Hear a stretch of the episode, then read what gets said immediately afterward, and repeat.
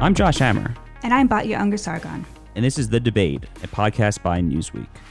So, Batya, we're going to listen today to two highly qualified debaters uh, talking about kind of the recent spate of voting election legislation proliferating across a lot of Republican governed states. So, why don't you kind of tell us a little bit about what we're about to hear from?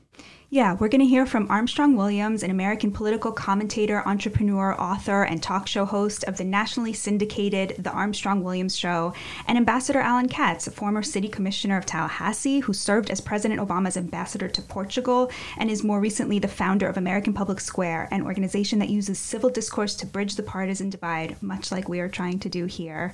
I think the big questions that I'm going to have for them is first of all, how does President Trump's insistence that he won the election play into these new uh, voter laws? And also, to what extent is race a central part of this conversation? I'm really excited to ask them about that. What about you, Josh? I find this issue just frustrating, frankly, um, in a way that I don't find a lot of other issues. Uh, it seems like there are a lot of very, very legitimate, kind of uh, important topics um, for Americans to kind of air out there. And certainly on this podcast, we do our fair share of, of, of hosting and airing a lot of those important discussions. Um, I, I, I, find that this one really, or at least I, I, should say, I personally think that this one just does not rise to that level. Um, obviously, voting an election, these are these are important things, and a lot of blood has been shed in American history trying to fight for rights. But uh, a lot of these issues kind of call for prudence and, and statesmanship. I think in a way that kind of uh, blind, zealous ideology doesn't necessarily um, hit on. But anyway, um, all that to say, I have no idea where we're going to hear from. So maybe maybe we'll actually hear some prudence and statesmanship and not some kind of uh, hard hitting uh, ideology or partisanship. So uh, you know, on that note, uh, let's take it to a quick break, and when we come back, we are going to hear Armstrong Williams and Ambassador Allan Katz debating voting rights and election integrity.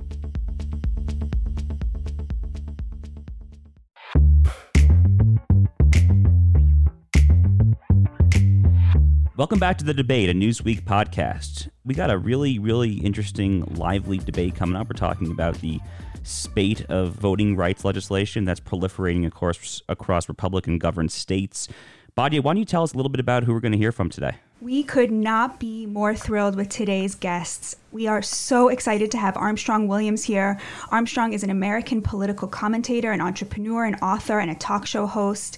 And he is the host of the nationally syndicated television program, The Armstrong Williams Show. We also have Ambassador Allan Katz here, the former city commissioner of Tallahassee, who served as President Obama's ambassador to Portugal. He is also the founder of American Public Square, an organization using civil discourse to bridge the partisan divide Armstrong, Allan, we are so thrilled to have you. Thank you. And Ambassador, it's a pleasure to meet you, and I look forward to the debate. Well, thank you very much. I feel exactly the same way. All right, so we're here to talk about the Republican Party's new spate of voting laws. So there's over 300 bills across the country, and what they're looking to do is limit mail-in voting, strengthen voter ID laws, shorten early voting, and also remove people from voter rolls in some cases. So let's start by having each of you lay out your case, your position. How do you feel about these new voting laws? Um, let's start with you, Armstrong. Well, racism and Jim Crow are not the most constructive ways to label our voting crisis in the United States. It's restrictive, and some of the bills are aligning with some states that have automatic ID requirements, such as President Biden's home state of Delaware. And, and then there are other Democratic strongholds, such as Connecticut. And, and Connecticut has no early voting at all. In New York, where you are, um, Batya, onerous rules for voters to change their registration months in advance if they want to participate in their party primary. And in a place like Rhode Island, Democrats enacted a decade ago the kind of photo ID law that the party has labeled racist when drafted by Republicans. And so the state also requires voters to get the signature of not one, but two witnesses when casting an absentee ballot only in Alabama and North Carolina are similarly have those restrictions. And so, uh, even according to a news analyst released this week by the Nonpartisan Center for election innovation and research, Delaware, Connecticut, and New York, get a load of this, Professor Katz, rank in the bottom third of states in their access to early and mail in balloting.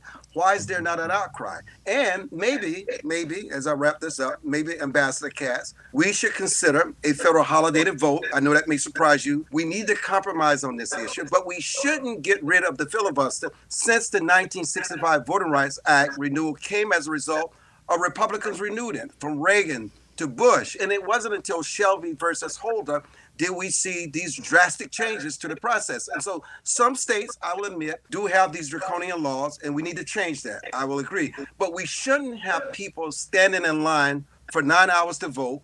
We have to make the process efficient and streamlined. And when you reduce the issue to race, which is where I have my issue, we don't really solve this problem. Instead, we cause further divisions, and that's not why we're here today. We want to put real thought into how we can move forward. Because when you think you say race, you, you you know everything. You literally don't know anything. We're here to resolve these divisions, not further incite these divisions. Okay, uh, there's a lot to unpack there, so let me try and sort of uh, take take them one at a time. First of all. Uh, citing example, we there are examples that you cited which are accurate about some states in terms of what uh, voter access is not as widespread as it is in other states. I don't think they ought to be the model, though, for states in terms of sort of like making their, their voting laws more restrictive. I have no problem with the idea of uh, voter ID. I think the question needs to be what would what suffices for voter ID. Maybe it's a utility bill. Maybe it's some indication because I think most people, regardless of race or, or party, believe that no one should be voting in the name of someone else. And in all honesty, if we look at what we know in terms of voter fraud, since the days of the big city machines, which frankly go, we have to go back 20, 30, 40 years to find real examples of it, we don't have any cases of systemic voter fraud in the United States. So the real issue becomes one of what do you really want to accomplish here? What I think we want to accomplish here is that we want more people to vote. We want to make it easier for people who are eligible to vote to vote, and we want their votes all counted, and we all want it to be accurate. And as I've said to several of my Republican friends, you know, if you spent more time trying to convince these people to vote for you and less time trying to keep them from voting, you probably would come out a lot better. And finally, let me, I want to address the issue of race because I think that what we have here is this. It is far too easy to sort of use race as the basis on both sides to either talk about oh, a, a bad bill is a racist bill, and my view sometimes is, you know what, a bad bill maybe just should be a bad bill, and and and the idea, and I think we take the term and we throw it around way too much. I think there is racism in this country. I think there's institutional racism in this country. However, everything that I don't agree with isn't racist. Everything that you know, that, that a Republican wants to do isn't racist. And so I think we, the farther we can get away from that and focus on what the real issue is here, I think the better off we are. And finally, on the filibuster, let me just add one thing. The filibuster, in my opinion, uh, there are lots of ways you can deal with it. You can lower the number. You lowered it from 67 to 60. It's not like the number is inviolate. It's been it's happened before. You lower it to 55. Maybe in these partisan times, that's a more realistic way to go. You can carve out an exception for voting rights because that's a fundamental right. All I'm trying to say here is, is that there are ways to go forward without calling na- people names and working very hard to keep more people from having an opportunity to vote. So, Armstrong, I want to pick up on something Allan just said, which is um, why aren't Republicans spending more time trying to get people to vote for them instead of trying to keep people from voting? And I want to actually read you a quote um, from an interview you gave to the New York Times in 2020. So, this is what you said, and I think there's a lot of insight here. You said most blacks are socially conservative. There's just one issue that they don't believe the Republican Party can get right. It's not the economy, it's not creating more jobs, it's not creating wealth and economic opportunity. They don't trust the Republican Party on the issue of race. For some reason, they believe that if the Republicans win, they'll turn back the clock. I think that there is so much insight there, and people really don't talk about this as much. But my question would be aren't these voting laws, even if they are uh, commonsensical, don't they have the feel of turning back the clock? Wouldn't a black person in the South isn't it reasonable for them to be like, I've seen this before? And shouldn't the GOP be putting its efforts in exactly, as Allan says, the opposite kinds of measures in order to convince black people that they're not racist, that they should be voting for them? So, you know, listen, uh, it is the GOP's Achilles heel. And unfortunate um, is not just um, when we talk about perception of whether black voters believe the Republicans want to turn back the clock, is that the Democrats uh, in politics they exploit this as every reason, and I, and I like what Ambassador Katz just said that everything that the Republican Party does has little nothing to do with racism. Systemic racism exists. We agree on that. So it's not just the policies of the party. It's just that um, the Democrats have used this as a wedge issue to try to keep control of that voting bloc. And what happens is, and, and my issue with this, because um, I remember when the Georgia law was first revealed in the mainstream press, and all of a sudden the Major League Major League Baseball got involved. I actually thought maybe the Republicans were trying to push legislation that was trying to take us back to the days of yore. So what I decided to do, and I, and I, and I make this point because I'm going somewhere with this narrative. I decided to read the bill. And when I read the bill, Ambassador Katz, I thought it was far more progressive than I could imagine. There was nothing in there. It was, yes, there were some things in there that may have been draconian. There's some things in there that may have been restrictive, but asking people um, to vote, as the ambassador just pointed out, whether it's a bank statement, whether it's a utility bill, some form of ID, also protects the integrity of the voting process. But to have someone believe that because they're asking you for an ID is because of racism is just absolutely insane. And so most people are not going to take the time to read the legislation. They put such trust in other people. And this is on both sides, both parties. The Republicans and the Democrats do this well. They don't get caught up in the issues, they get caught up in the party label. If the Democratic Party says this, this is what I'm going to believe. If the Republican Party says this, this is what I'm going to believe. What you have to encourage people to do is really study the legislation, read it, and come to conclusions for themselves. You know, I'm and, and like the ambassador was saying when we talked about the issue of race, I'm not using it as a model. I'm pointing out the hypocrisy of some Democrats to only highlight what they deem, and I took these notes while he was talking, as problems in Republican-led states while ignoring the obvious similarities in their own states. I mentioned those states earlier because if those were Republican led states, it would be an outcry of racism.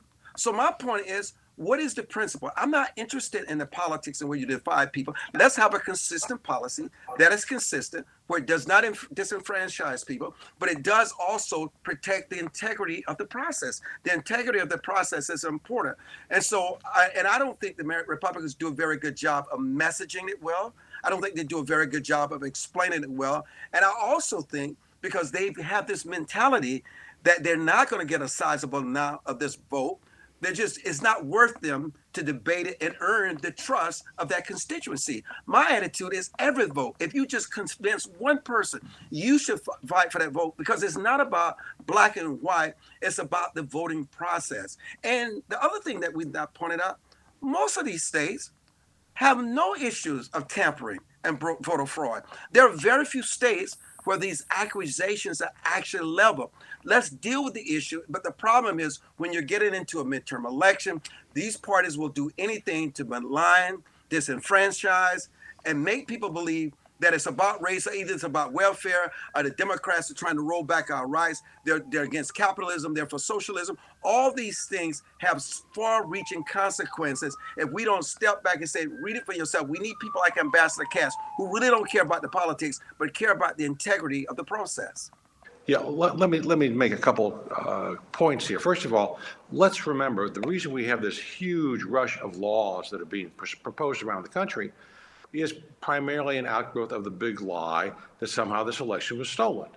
And I think all, most objective observers would say that there's no evidence that this election was stolen. Was was there were there uh, problems in some of the voting places throughout the country?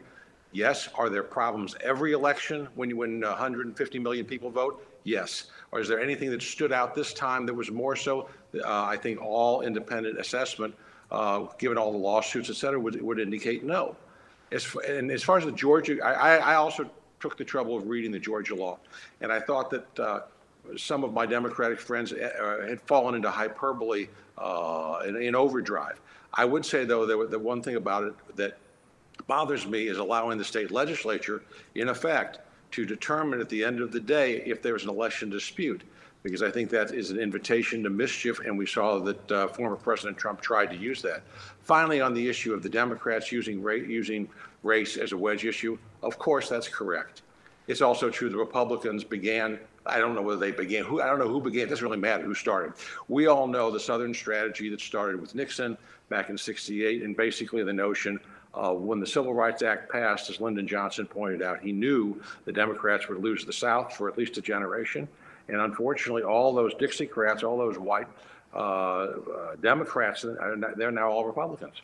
And uh, I think race is an issue that both parties have used to their advantage. And my hope is that we can get past that because otherwise uh, we, we wind up because I don't believe everything should be viewed through a racial lens. I know there's some people that think that it should be. My sense of things is all it does is confuses us in, in, in attacking some of the problems that we have to attack in this country. If I could add something, if I may, and this is so true what the ambassador is saying. It all started with former President Donald Trump alleging that the election was stolen. And listen, my expectations, knowing the former president as long as I have and what he alleged, did not surprise me. What surprised me were the Republicans who were ready to put their integrity and their credibility on the line to defend him in that process. This is why when Liz Cheney was removed for a leadership position, I thought it was a cowardice position because we're not disagreeing with Donald Trump because he's a Republican or whatever. We're disagreeing with him because he was absolutely wrong.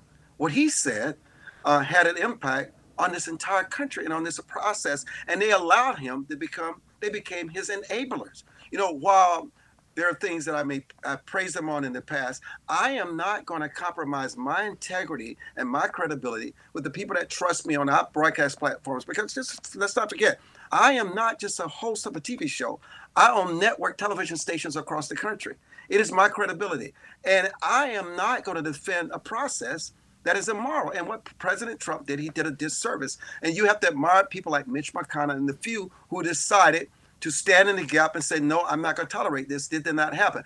The Republicans, to me, are more responsible for this narrative that the election was was was stolen, that Donald Trump was somehow going to return to office, and and so they did not stand up and take on Donald Trump. And Donald Trump continues to have this huge impact on the Republican Party because they're afraid that they may lose, they may not raise, raise the kind of money. To me, there are some things that are more important than money, than winning, and it is principle. And so, you know, even for me, when I said to our constituency before January 6th, there is no way Donald Trump is going to be president on January 20th. It's just not going to happen. I may have lost thousands of followers. I did not care. But in the end, four or five months later, I, we got more followers and more credibility because I stood on principle. And that's what's wrong with this country today. You got to call a spade a spade, whether it's a Democrat, because it's not about whether it's a Democrat or a Republican. It's about whether it's right or wrong. And the election was not stolen. And as Ambassador Katz said, they're always robbers. Remember Bush versus Gore. Al Gore could have challenged the process. But what did he do? He did the statesman, he took the statesman way out. He said, I conceded. He did not have to concede. There were people in his own party asking him to fight it until the end. He showed leadership. He showed that he cared more about the process than about the fact that he may have had a rational reason to push forward and delay the process. But he's handled it just like Hillary Clinton when she lost to Donald Trump. There are those who told her not to concede, but she said, No, I don't want this process to go forward. That should have been the same situation when Donald Trump lost the election. He should have conceded much earlier. And if he did, and he, he has shown leadership uh, and not being totally absorbed by himself and his ego and his being self-centered, where he cared more about himself than the country, we would not have a lot of these issues that we're debating today. All right, so there's really a lot to unpack here. Um, just a couple of quick notes from my perspective. One on this uh, notion that has come up about the uh, so-called Richard Nixon Southern strategy. There is some merit to that. On the other hand, my friend uh, Dan McLaughlin, Harvard Law School grad, National Review writer, former prolific Red State blogger, had an all-time great blog post, like four or five thousand word blog post years ago, just going into like granular local community level data, just totally debunking this claim. I think it's one of the great unfounded myths in 20, in 20th century American history, actually. In fact, if you go to the community and local level, large numbers of jurisdictions in the American South actually started voting for Republicans in the 1950s on primarily economic issues, a solid 10 to 15 years before Nixon even started talking about racial issues. So it's, it's true to an extent, but I, I just feel a need to kind of get a counter perspective in on that. Also, just this is kind of going to lean to my question a little bit. Um, Ambassador, if I'm being fully candid here, I'm a little disappointed to hear you use the phrase big lie. I was actually at Treblinka in Poland uh, about three or four weeks ago. That was the big lie. A kind of cartoonish acting president spewing nonsense from the stump, I think is quite different than uh, than Goebbels. But more generally speaking, here it kind of is leading to my actual question, um, which is just the ridiculously toxic, overheated nature of this discussion, frankly, um, and not just. not, I'm not, I'm not talking about this discussion between Ambassador and Armstrong.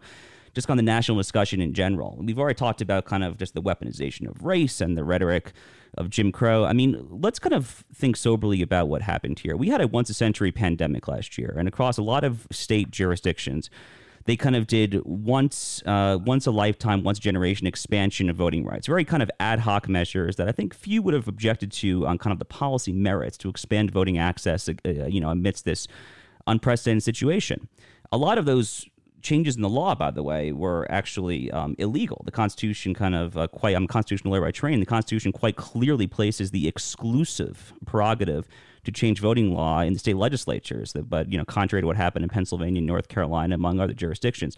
But it seems, from my perspective, a lot of what is going on right now is actually just a return to the status quo ante. It's basically and it's in Armstrong. I'd be curious to kind of get, get your take on this first. Isn't what's going on here just kind of an old school kind of center left bait and switch, kind of a, a, a switching of the goalposts here, where kind of a, a once a century pandemic baseline of kind of uh, liberal voting access is set as a new normal, and that kind of a return to the pre pandemic status quo ante the way it was is now deemed kind of racist, bigoted Jim Crow? yes, it is. A, it is a bait and switch that's being fully exploited by both parties. I mean, and the thing that people don't understand um, over the last 16 months, America has become transformative. I mean, it will never be the same again. And, and I like what you said about the Southern strategy because um, people like to mix the, the Democratic Party as the good guys and the Republican Party as the bad guys. And it hinges and a lot of this goes back, which is true, hinges on the so-called Southern strategy, which people continue to introduce. Uh, and, and according to this narrative that has been advanced by progressive historians too, Nixon orchestrated this party switch on civil rights by converting the races in the Democratic Party, the, infamous, the infamous Democrats, into Republicans. And now, according um, to what you hear today, especially when Trump was in office, that President Trump is the true heir the beneficiary of the policies the party had pursued for more than half a century. And yet, this story is in the textbooks. And in and on the, and I, I, listen. I even saw this story on the History Channel, which when I really realized, man, this is serious, and and repeatedly repeated in the media. But it, it, it but is it true? First, no one has ever given a simple example of an explicit racist pitch by Nixon during his long career. No one one might expect that a, a racist appeal to the deep south actually would have to be made and to be understood as such yet quietly evidently none was. And so to think about it progressive progressives as they try they try to tie to the trump administration and they try to tie to republicans have, they insist that nixon made a racist dog whistle appeal to the deep south voters. Evidently he spoke to them in a kind of a code is what they talk about but is it plausible that Nixon figured out, as many are trying to do today, as goes back to what you mentioned, how to communicate with deep South racists in a secret language and do deep Southern bigots like dogs have some kind of heightened awareness of racial messages that are somehow indis- indecipherable to the media and the rest of the country. And so the problem is there seems to be unlikely, but let's consider this possibility. Progressives insist that Nixon's appeals to drugs and law and order were coded racist message. Yet, when Nixon ran for president in 1968, the main issue was the Vietnam War. And one popular Republican slogan of that period, if I remind you, described the Democrats as the party of acid, amnesty, and abortion. Clearly, there is no suggestion here of race. So the point is, is that we keep fueling these old narratives, we keep fueling these old labels, and we never ever make progress because we're still holding on to these labels of the past. We're definitely going to give you a chance to respond, Allan, but we have to take a break. This is The Debate, a podcast brought to you by Newsweek. Stay tuned for Allan's response. Stick with us. Welcome back. This is The Debate, a podcast brought to you by Newsweek. Our guests are Armstrong Williams and Allan Katz. So, we're talking a little bit about the ways in which race has been informing, as well as maybe even weaponized by both parties, or the ways in which that narrative is not true. So, Armstrong, why don't you finish your point and then we're going to kick it to Allan? You know, I, I want to say this to the, the ambassador. What is often lost is that Nixon had an excellent record on civil rights. He supported the Civil Rights Act of 1964 and the Voting Rights Act of 1965. He was an avid champion of desegregation of the public schools. I don't know if you remember this progressive columnist, Tom Wicker, who was writing in the New York Times. You remember him?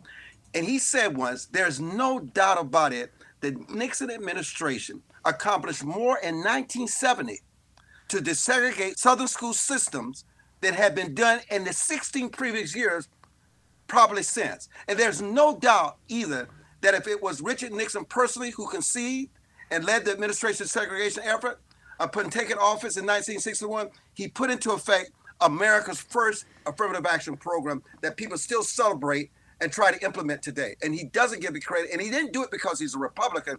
He believed he did it because he realized it was necessary to move this country forward beyond race and really empower blacks not for the moment that he was in office, but for, for, for well into the future. Okay, let me try and sort of unpack a whole bunch of things here. Uh, first, first of all, I think that uh, I, I, would agree with what Armstrong just said in terms of Nixon personally and what he was able to accomplish uh, in his uh, first term uh, when he was president. But to go back in time to something that Josh referred to, you may believe that there were uh, movements of Republicans in the South in the 50s but I would like to point out that in 1956, Adlai Stevenson, the liberal, intellectual former governor of Illinois, beat Dwight Eisenhower, the uh, uh, war hero, in virtually every southern state. And he did it because, for two reasons. Number one, because he was a Democrat, and number two, blacks were not allowed to vote. The other thing to keep in mind is this: is that the Republican Party, remember, was the party of Lincoln. And the Republican Party actually received a large number of African American votes for a long period of time. The turning point, and the turning point was not in terms of a huge amount, but a small amount, which helped elect John Kennedy, was John Kennedy's calling uh, Coretta King when uh, Martin Luther King was arrested. This symbolically uh, changed things. Johnson knew with the Civil Rights Act of 64 and said it as much that this would cost the Democrats the South for at least a generation, which turned out to be uh, prophetic. Uh, 1968, what Nixon did was he realized that what he needed to do was he had George Wallace running as a third party candidate. He needed to figure out what it was going to be. And as far as the, uh, the campaign was concerned, the, the bulk of his campaign was not on the Vietnam War. I'm old enough to remember it. Uh, it was on law and order. And law and order was what was the theme. And if you look at some of the commercials from that time, you see Hubert Humphrey smiling, and then you see cities burning. And so what happened was, I think that that was, you know, do I believe that that made him a racist? No. Do I believe that he, his team decided that that would help them get elected in terms of uh, racial, sowing racial divisions? The answer was uh, appealing more to working class white people with that theme. I think the answer to that question is yes. I think that the other thing that, that, that really is important to keep in mind is that we talk about when I, you know, Josh, you sort of didn't like that I referred to the big lie as as, as, as former President Trump's uh, announced and continue, by the way, which he says to this day. The election was stolen. It was stolen. It was stolen. And I agree with Armstrong that what is what is frankly pathetic is the lack of courage of Republican leaders to look up and face the facts. We have this incredible thing going on in Arizona now, which I can't even describe what it means in terms of this recount. We have a candidate in Missouri running for the U.S. Senate, the former governor who resigned in disgrace, who is out there right now, quote, helping with that particular recount with a hope to get Trump uh, Trump's endorsement in the race. What's happened really is is that we can't, and this is true of both parties, by the way. This is not just true of, of the vote. Both parties have a very difficult time looking at the bad actors in their own party and calling them out. And what I tell all my Democratic friends is, you know, if we want to straighten things out, we need Republicans to point out when Republicans do bad things. We need Democrats to point out when Democrats do bad things. And in that case, what happens is maybe we can make some progress. Because right now, if a Republican attacks a Democrat, the Democrats don't care. And if a Democrat attacks a Republican, the Republicans don't care. And, and finally, let me just sort of throw one other thought out there, too one can argue that, that a lot of these uh, election law provisions are not race based, but I haven't seen any of them trying. What, what would you think if suddenly uh, a Democratic legislature said, well, we're going to restrict the number of voting places in rural parts of the state? Let's just sort of, well, we got a bunch of counties out here. They can all they can all go 30 miles or 40 miles to vote. The reaction would be they're trying to discourage Republican voters. And by the way, if they did something like that, they'd probably be right. So all I'm trying to say here is, is and then I'm sorry, one final point.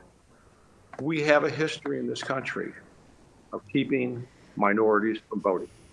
And when people talk about not wanting the federal government involved, well, if the federal government hadn't been involved, black people wouldn't be voting, women wouldn't be voting, 18 year olds wouldn't be voting. It was all done at the federal level through constitutional amendments.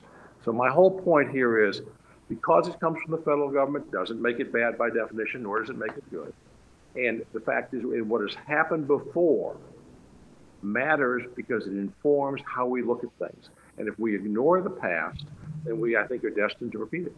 Yeah, Armstrong, I want to I want you to respond to that because you made two points. First, you said this is not about race because these are you know commonsensical rules, and you also then conceded that uh, the election did very fairly go to President Biden, even though former President Trump has consistently said that he won the election.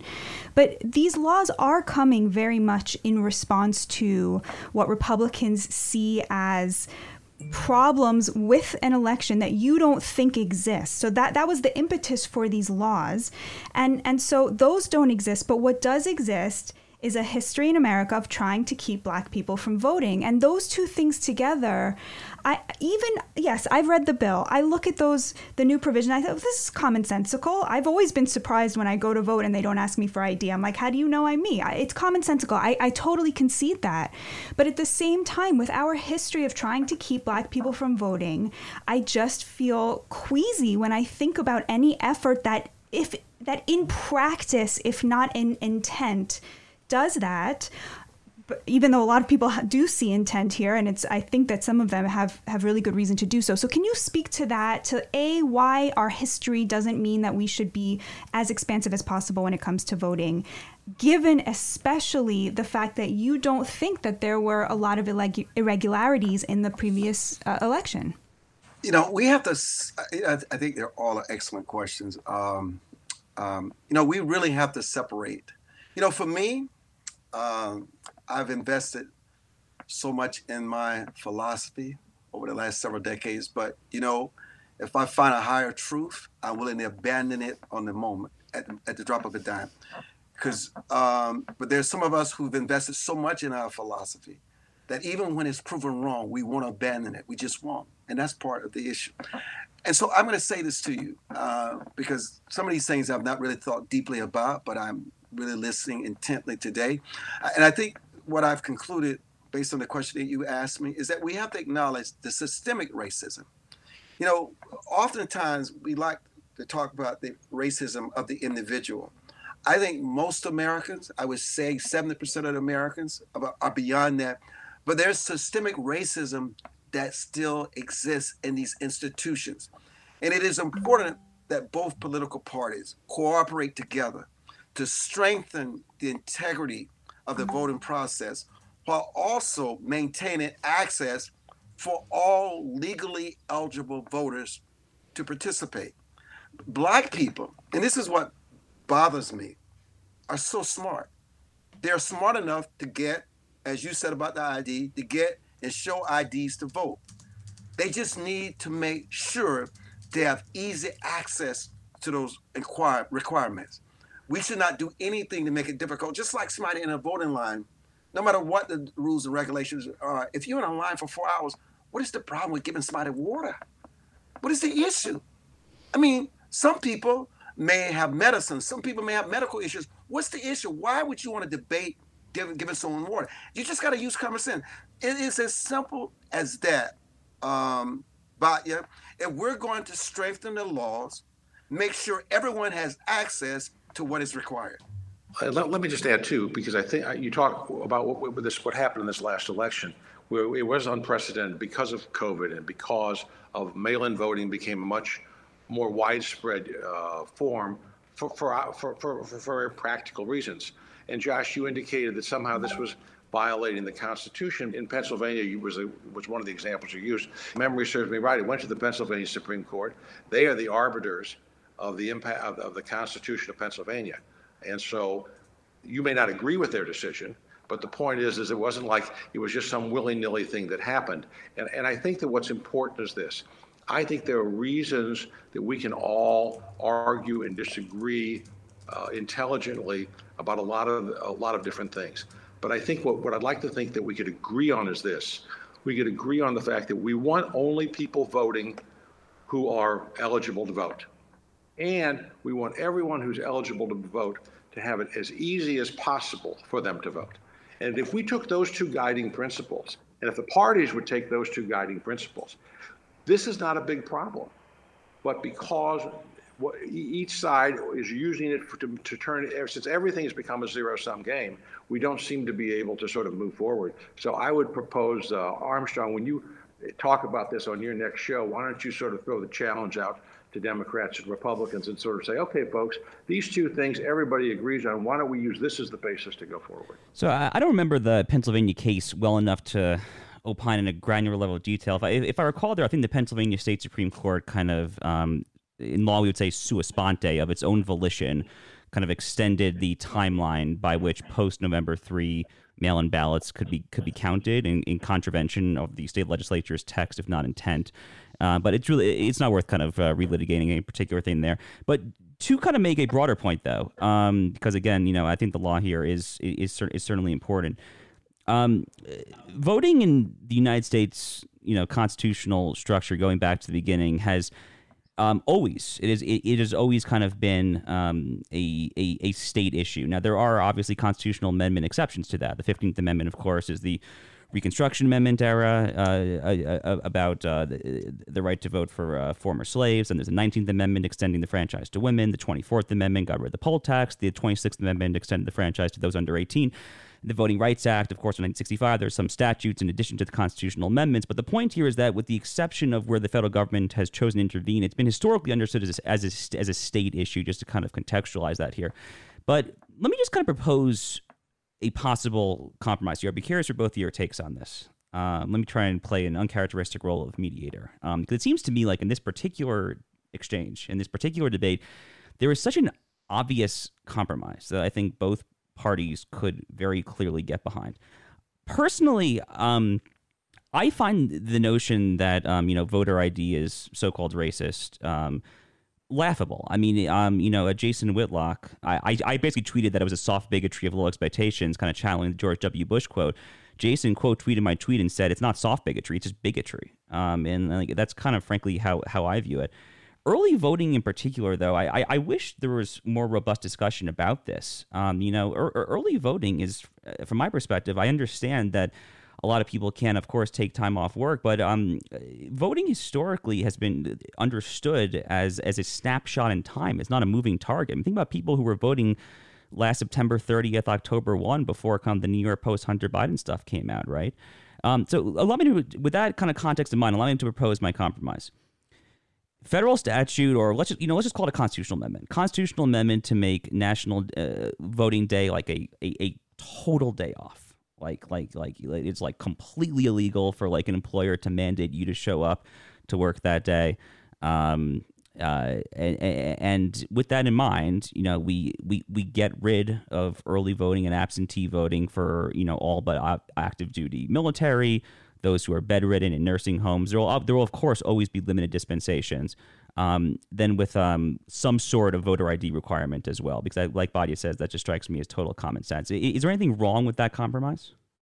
You know, I do think we need a 21st century voting rights approach. Uh, you know, I read um, Joe Manchin's compromise in preparing for this podcast, and and what is interesting is that most states got it right, Ambassador, and and and, they, and what they're doing now is a patchwork for a problem that doesn't really exist in many ways.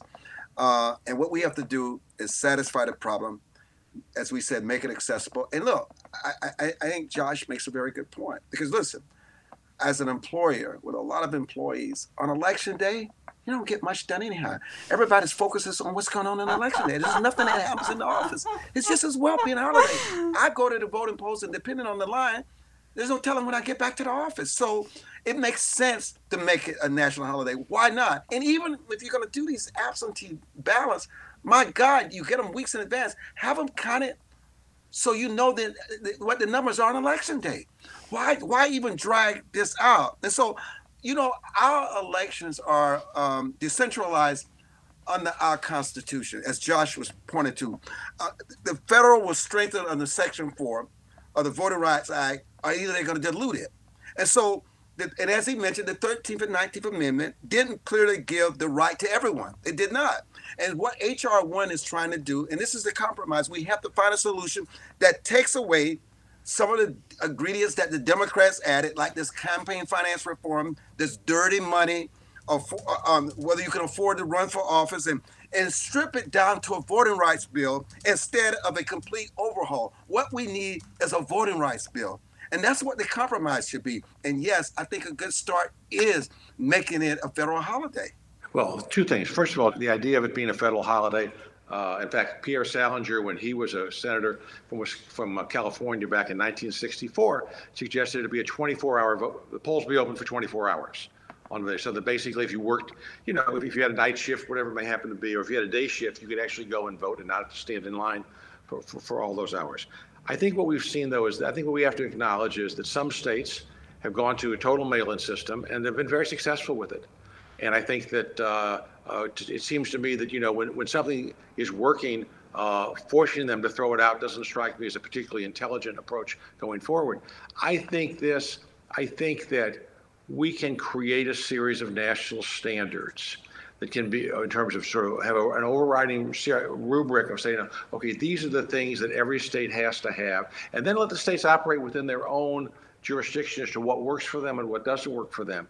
What we can't do is we can't allow states to pass laws that, that disenfranchise effectively, if not if not legally, people whether they're rural or whether they're old or whether they're black or whether they're brown or whether they're women or, or, or what may happen to be. It's one of those things where you have to recognize, for example, why don't we have elections on Sundays? Well, we don't have elections on Sundays. I mean, no, most people don't work on Sundays because it's a day that people go to church. Why don't we have them on Saturdays? Well, for, for Jews, it's a problem because, especially for Orthodox Jews, they don't do things like that on Saturdays. So you've got all those things where we are a multicultural society it seems to me that this is not rocket science, folks. This is a question of how do we get the right people in to vote, and by that in terms of legitimate people, and how do we make it easy? And if we need to spend a few more bucks to make it work, that seems to, to make a lot more sense than worrying about some of the things we're spending money on. Armstrong Williams and Allan Katz, I'm sure if our politicians were as gracious as you all are, we would have solved this a long time ago. Thank you both so much for joining us. I can't remember the last time we hosted a debate where both sides tried so hard to find common ground. I had such a good time. Thank you so much. Well, thank you very much thank for having me. Yeah, thank Thanks you very so much. much. And, you guys. and you guys were terrific also. This is The Debate, a podcast from Newsweek. We'll be right back.